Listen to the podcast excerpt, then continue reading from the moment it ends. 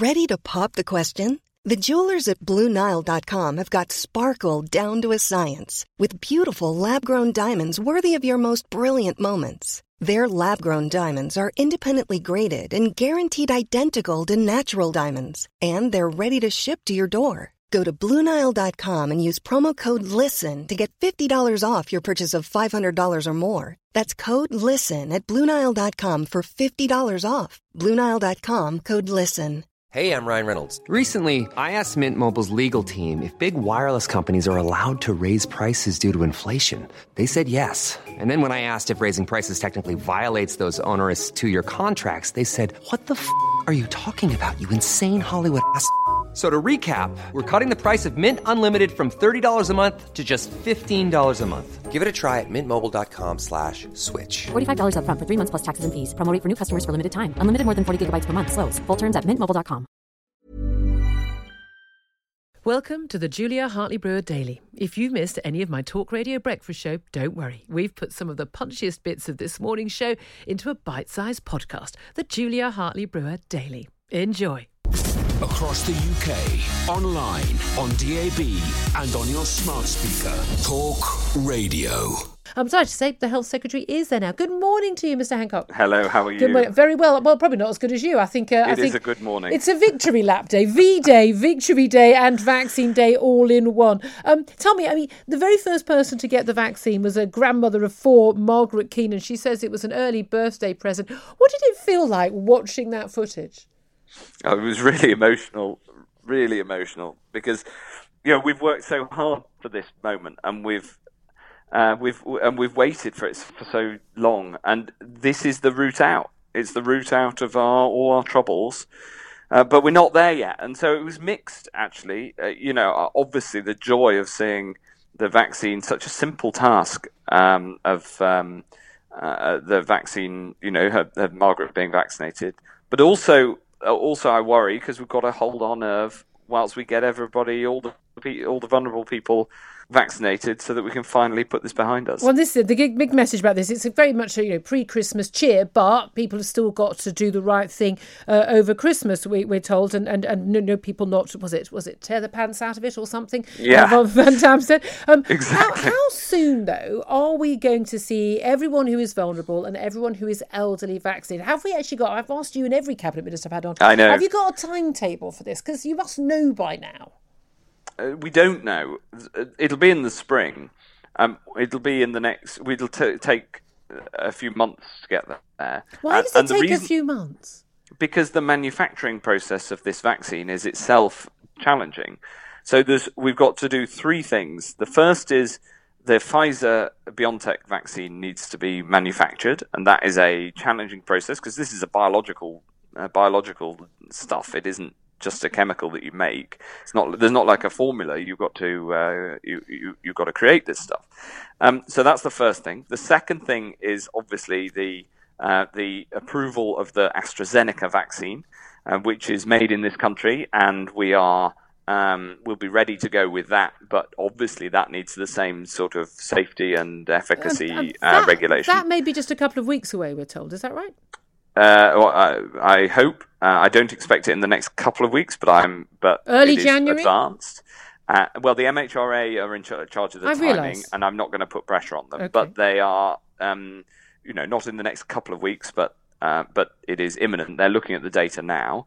Um, the um, uh, and then the third part, as well as the manufacture and the approval of the AstraZeneca vaccine, is obviously the rollout. And, and the N H S is ready. You know, I think you're seeing the N H S at its best today, doing a great job. OK. Um, when are we going to get all our freedoms back? That's the next big question. We want yes. to save lives, but we also want to save livelihoods. We want to we save, do. go back to normal. Not new normal. We want the old normal back. We want our freedoms. We want to be able to see our family members in our homes, meet friends for yeah. a drink. When are we going to do that? Do we have to wait till every single person in this country is vaccinated? Or once the main risk is over, no threat to the N H S, can we go back to our free lives?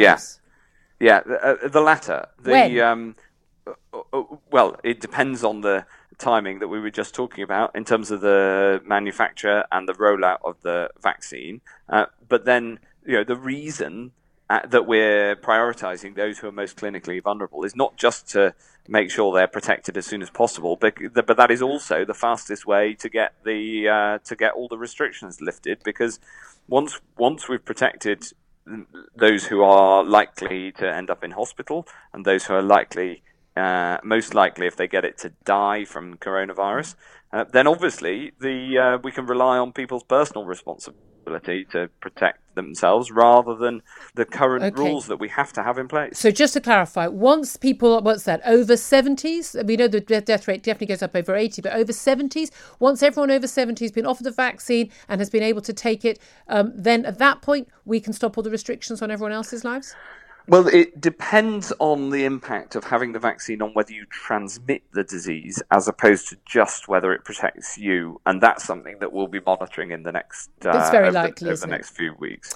Well, uh, we're hopeful. Okay, we're hopeful, just, I mean, I know you've got you know, to go. I, I, I just have to be totally honest about what we do know and we don't know. And we do know that the vaccine protects you if you've had it after after your second okay. dose. But we don't know if it stops the transmission. I know yet. You've actually got a government meeting to go to. Your final, just final word very briefly. I mean, in terms of the message to people who are concerned about taking the vaccine, what would you say to them right now? I, I would say the vaccine helps to keep you safe, it helps to keep those close to you safe, and it's the right thing to, to do for the country, because the more people get vaccinated, the sooner we can lift the restrictions. Okay. Online, on D A B, and on the Talk Radio app. Talk Radio. Selling a little or a lot?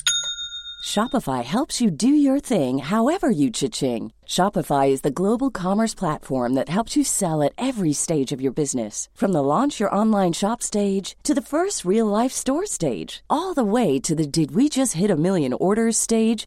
Shopify is there to help you grow. Shopify helps you turn browsers into buyers with the internet's best converting checkout. thirty-six percent better on average compared to other leading commerce platforms. Because businesses that grow, grow with Shopify. Get a one dollar per month trial period at shopify.com slash work. Shopify.com slash work.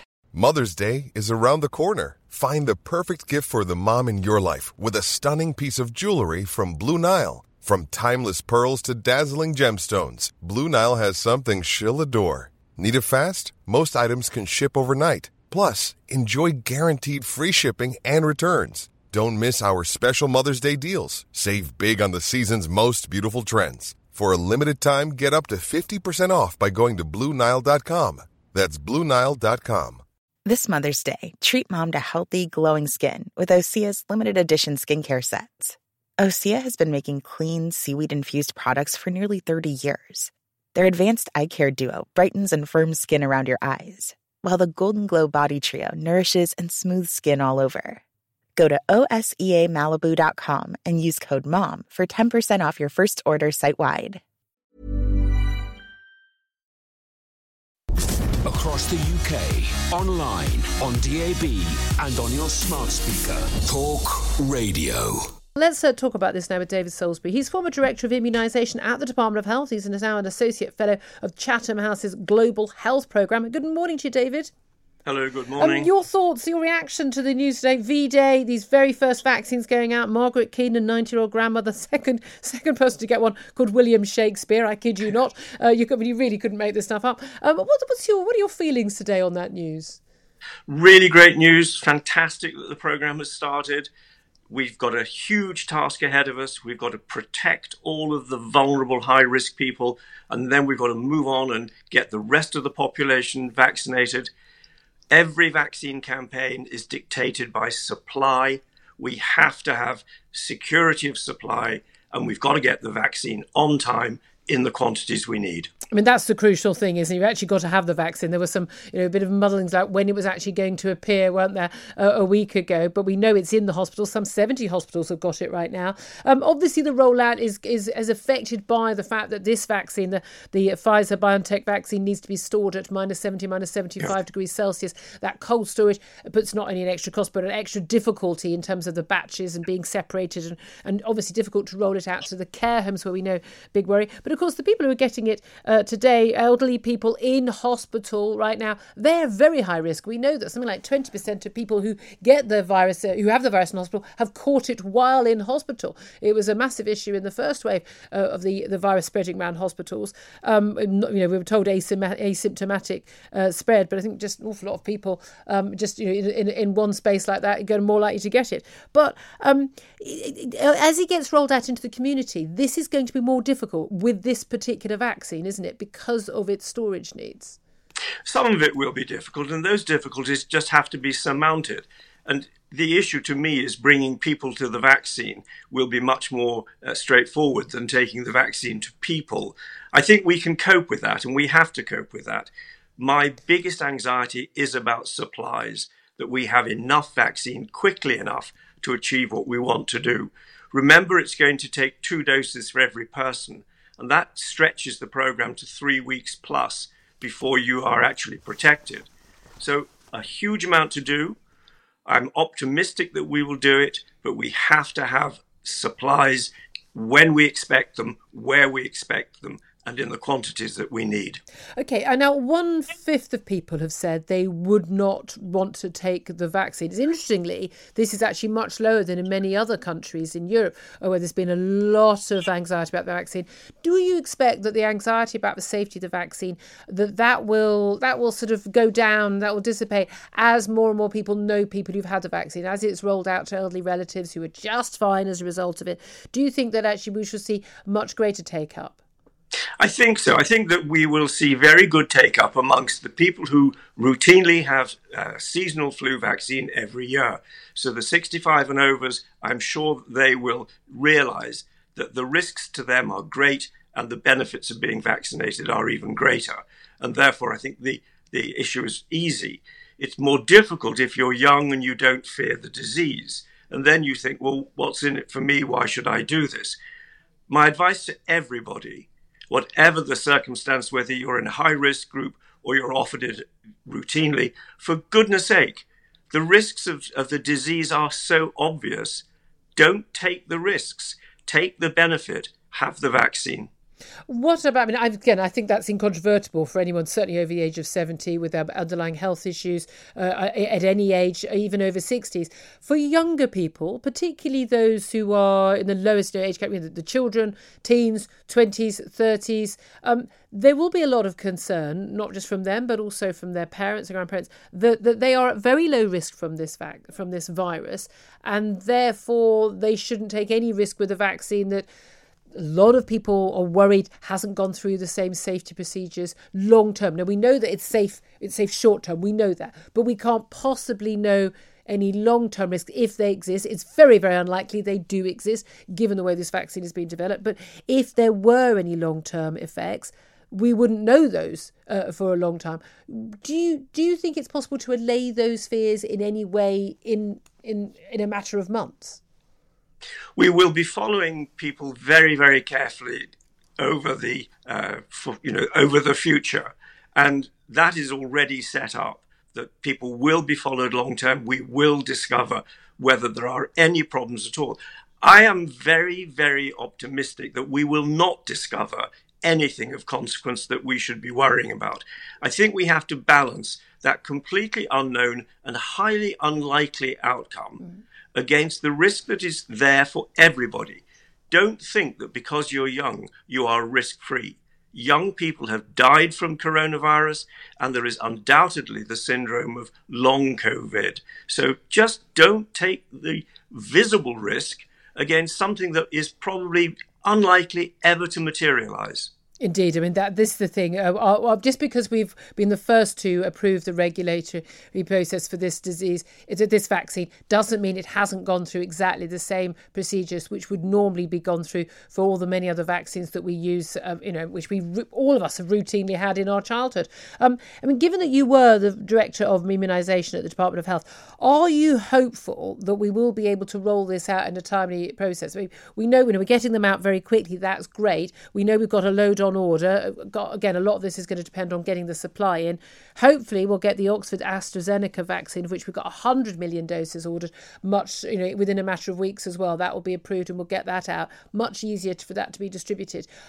How how hopeful are you that we're going to get this whole vaccination process done in a few months? Or do you think we're still going to be discussing this in, you know, in a year's time, and we're still going to be living with massive curtailment of our freedom?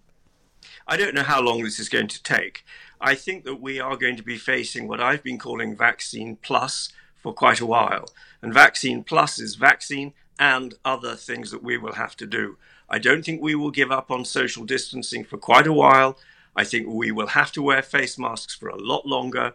I think we will be doing things like working from home for longer. So I think we will be living with vaccines plus until we know that we have both protected the vulnerable and stop transmission. But hold on a minute. That's Pro- difficult. Protecting the vulnerable. Look, once we've got once we've got over seventies and people who who are very, very anxious, who've got, you know, serious diabetes or severe asthma and they're like tra- cancer patients and they're like in, in the community. I know that is millions of people. It's not a couple of hundred thousand people. I know it's a big a big ask. But but once those people are all vaccinated, why on earth can't we go back to normal life? Yeah, with a bit of extra hand washing and try and sit outside rather than indoors where you can. And they're like, why should we still have to wear face masks? Because Uh, there will still be transmission amongst uh, younger people who can still infect older people. The vaccines but they all are have not... the vaccine. Well, hang on. The vaccines are not perfect. I wish they were. The ones that we've got so far, the Pfizer vaccine, we know that the efficacy is over ninety percent. Nine out of ten will be protected by it. We don't know for how long. But the AstraZeneca vaccine is only six out of ten protected. That's four out of ten still vulnerable. I don't think those odds are all that great to say give up social distancing. I mean, certainly on certainly on the nine out of ten, I'd say absolutely those odds are good enough for me to give up social distancing. The people who want to socially distance can continue to socially distance. Everyone else can say, I'll take my risks. Because given that for under seventy-year-olds, the risk of this virus killing you is less than the risk for flu killing you. Over seventy, it's very much more flu is, is a lower risk than than than, than, than the COVID. But but at the point where everyone's had access to the vaccine, uh, uh, who, who really needs it, at that point, those people can choose to continue social distancing or not. But the rest of us should be able, once that risk is so low, no chance of any overwhelming of the N H S, no chance of a massive big, uh, you know, just, you know, absolute chaos in our health service and, and people, you know, unable to get healthcare treatment as a result of every I C U unit being used up by an elderly person being treated with COVID. At that point, there is no moral reason why the rest of us shouldn't go back to normal life.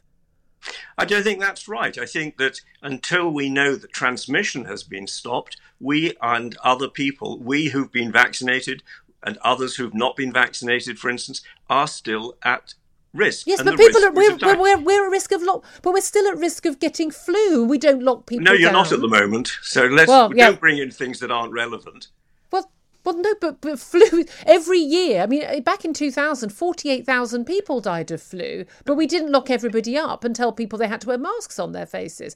We can't, we're never going to have zero risk. Are, are, are you saying until we have zero risk that we need to carry on? No, I think until we know that we are interrupting transmission and stopping the spread, then uh, we can uh, release some of the restrictions.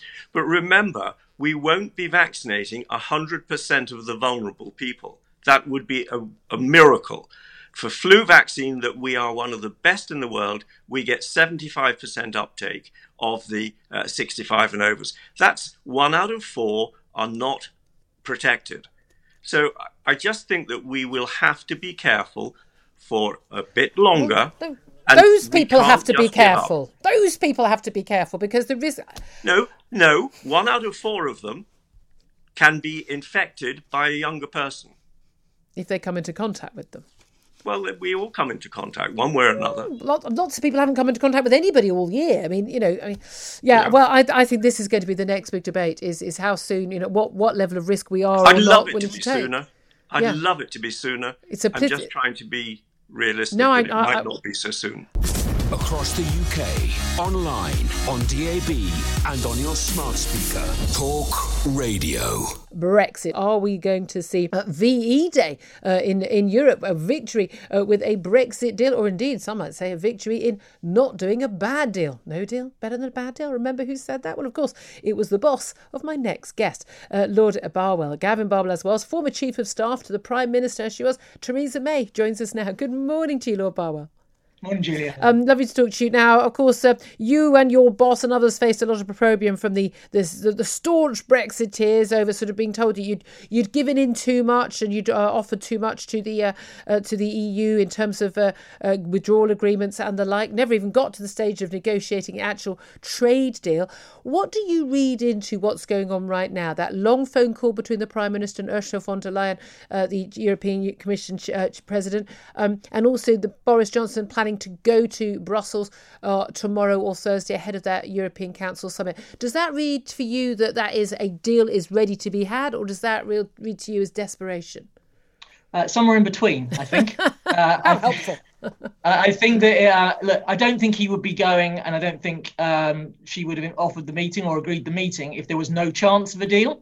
Uh, but it seems pretty clear that there are still some significant differences between the two sides.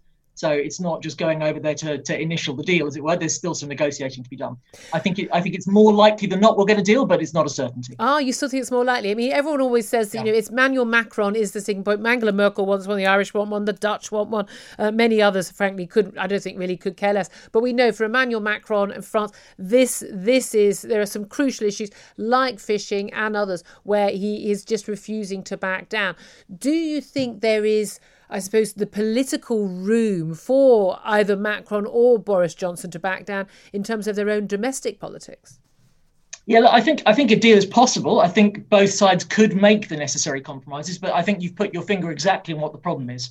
Lots of people in this country, really from the time of the referendum, uh, either assumed a deal was going to be easy. Clearly, that has not been true. Or they assumed that the member states were our friends, that the commission was the bad guy, and that the member states would come to our rescue. And actually, I think the opposite is true, that a lot of the member states have concerns about the U K getting too good a deal uh, and have repeatedly intervened to tighten things up a little bit. So you're right, a deal is going to require compromise on both sides. And the question is whether both Boris Johnson and the European leaders are prepared to make those compromises. I mean, I mean, and that's the thing, because a lot of this isn't actually about future trade and what's in national interests or, or any other nation's interests. A lot of this is about the future of the E U. This is about a lot of saving face, isn't it? There are an awful lot within the upper echelons of of, uh, of governments in, in France, Germany and elsewhere. And certainly we know in the European Commission and the European Union uh, of, of sort of employees and civil service who, who feel that Britain should be punished for leaving the E U. And then a message needs to be sent out pour encourager les autres um, very clearly that leaving the E U is not a good thing to do. The last thing they want is for Britain to leave the E U and to flourish, which is one of the reasons why they want that level playing field uh, and all of that, because they want to tie our hands and stop us being a competitive independent state. This is a lot of this is about sending a message to other countries who might be thinking, musing about whether or not the E U is a good deal anymore. So I, I partially agree with that, right? So I think you're, I think you're, I don't think people want to punish Britain, but I think you're right. Nearly all of those national leaders have got an opposition party that is Eurosceptic. And so they clearly don't want Brexit to be seen as an unalloyed success because that's going to be difficult for them politically. And I think they would say to you, protecting our single market and making sure that we don't create some alternative state that is actually more competitive than the infra- what the thing that we've built up over the last fifty years is in our national interest. And yes, you've taken back control, you've got your sovereignty, but you should expect us to do what's in our interest, and that's protecting our single market. So I, I kind of partially agree with mm. you, with maybe a slightly different emphasis about what's driving it. Um, if a deal is done, it's going to be important for both sides to argue that they have got a good deal. And we certainly saw after Boris Johnson signed that withdrawal agreement, which you know, everyone said wouldn't be done uh, around, uh, was it party conference season, wasn't it? I mean, it just seems like a lifetime ago, Gavin, it really does. But uh, if, no, only a matter, only, you know, only just over a year ago now. Um, and it was very much done in a very conciliatory, conciliatory way. It wasn't done as a, ha ha, we got one over over on you. It's going to be very important that both sides can can view this as a victory for them um, and and for everyone, and you know, and that censors one out. But if there is a no deal, where do you think the blame will actually lie? Well, I'm, I'm sure both sides will try and put it on on each other. Uh, because it will ultimately be because no, one or both were not prepared to make the necessary compromises. I think that the it, it's more important for Boris Johnson to be able to claim a win, I would say. If you look at what happened last autumn, essentially, I would argue, he get, made a concession to them in terms of going back to what they'd always wanted, which was a Northern Ireland-only arrangement that involves some checks when goods move from Great Britain to Northern Ireland. And he claimed that as a great triumph. And actually, you know, their electorates don't follow the detail of Brexit in the same way that we do. Uh, so they were relatively relaxed about him claiming that as a great victory because they'd actually got the key thing that they wanted. Uh, so I think the theatrics, if you like, are a bit more important on their side. But this is more difficult because it involves things like fishing, which are emotionally important, not just here in the U K, but in France, in the Netherlands, uh, in Spain, yeah. Belgium, et cetera. Do you think, just finally, do you think the, I mean, we know Boris Johnson would like to get a deal. It may well be actually, politically for him, it'd be more damaging. Again, that whole, you know, uh, uh, no deal is better than a bad deal. A bad deal which Brexit is unhappy with. Well, you know, the Remainers aren't happy with him anyway, in which case, you know, he's got to keep someone happy. Uh, but but but in terms of for the for the E U, do you think that the E U overall, do you think they would actually like to get a deal? Uh, if it if it is one that they're confident doesn't undermine their single market, yes. But that is the bottom line for them. I think on our side, the difficulty the Prime Minister has politically is short-term versus long-term. Short-term, if you do a deal, you've got to own it and say it's a good thing. And actually, even the kind of, even if he gets a deal, it's going to be quite a skinny deal and there will still be some economic impact. Whereas if it's no deal, he can blame the Europeans. But long-term, no deal, I would argue, you probably take a different view, may have a significant uh, impact on our economy. And he's there, he's got to he's got to factor those two things politically against each other. Across the U K, online, on D A B and on your smart speaker. Talk Radio. Thanks for listening to the Julia Hartley Brewer Daily. If you liked what you heard, please subscribe and give me a good review. And don't forget to catch me on the Talk Radio Breakfast Show every weekday from six thirty until ten. Normally, being a little extra might be a bit much, but not when it comes to healthcare. That's why United Healthcare's Health Protector Guard fixed indemnity insurance plans, underwritten by Golden Rule Insurance Company, supplement your primary plan so you manage out-of-pocket costs. Learn more at U H one dot com. Hey, it's Paige DeSorbo from Giggly Squad. High quality fashion without the price tag. Say hello to Quince. I'm snagging high-end essentials like cozy cashmere sweaters, sleek leather jackets, fine jewelry, and so much more. With Quince being fifty to eighty percent less than similar brands.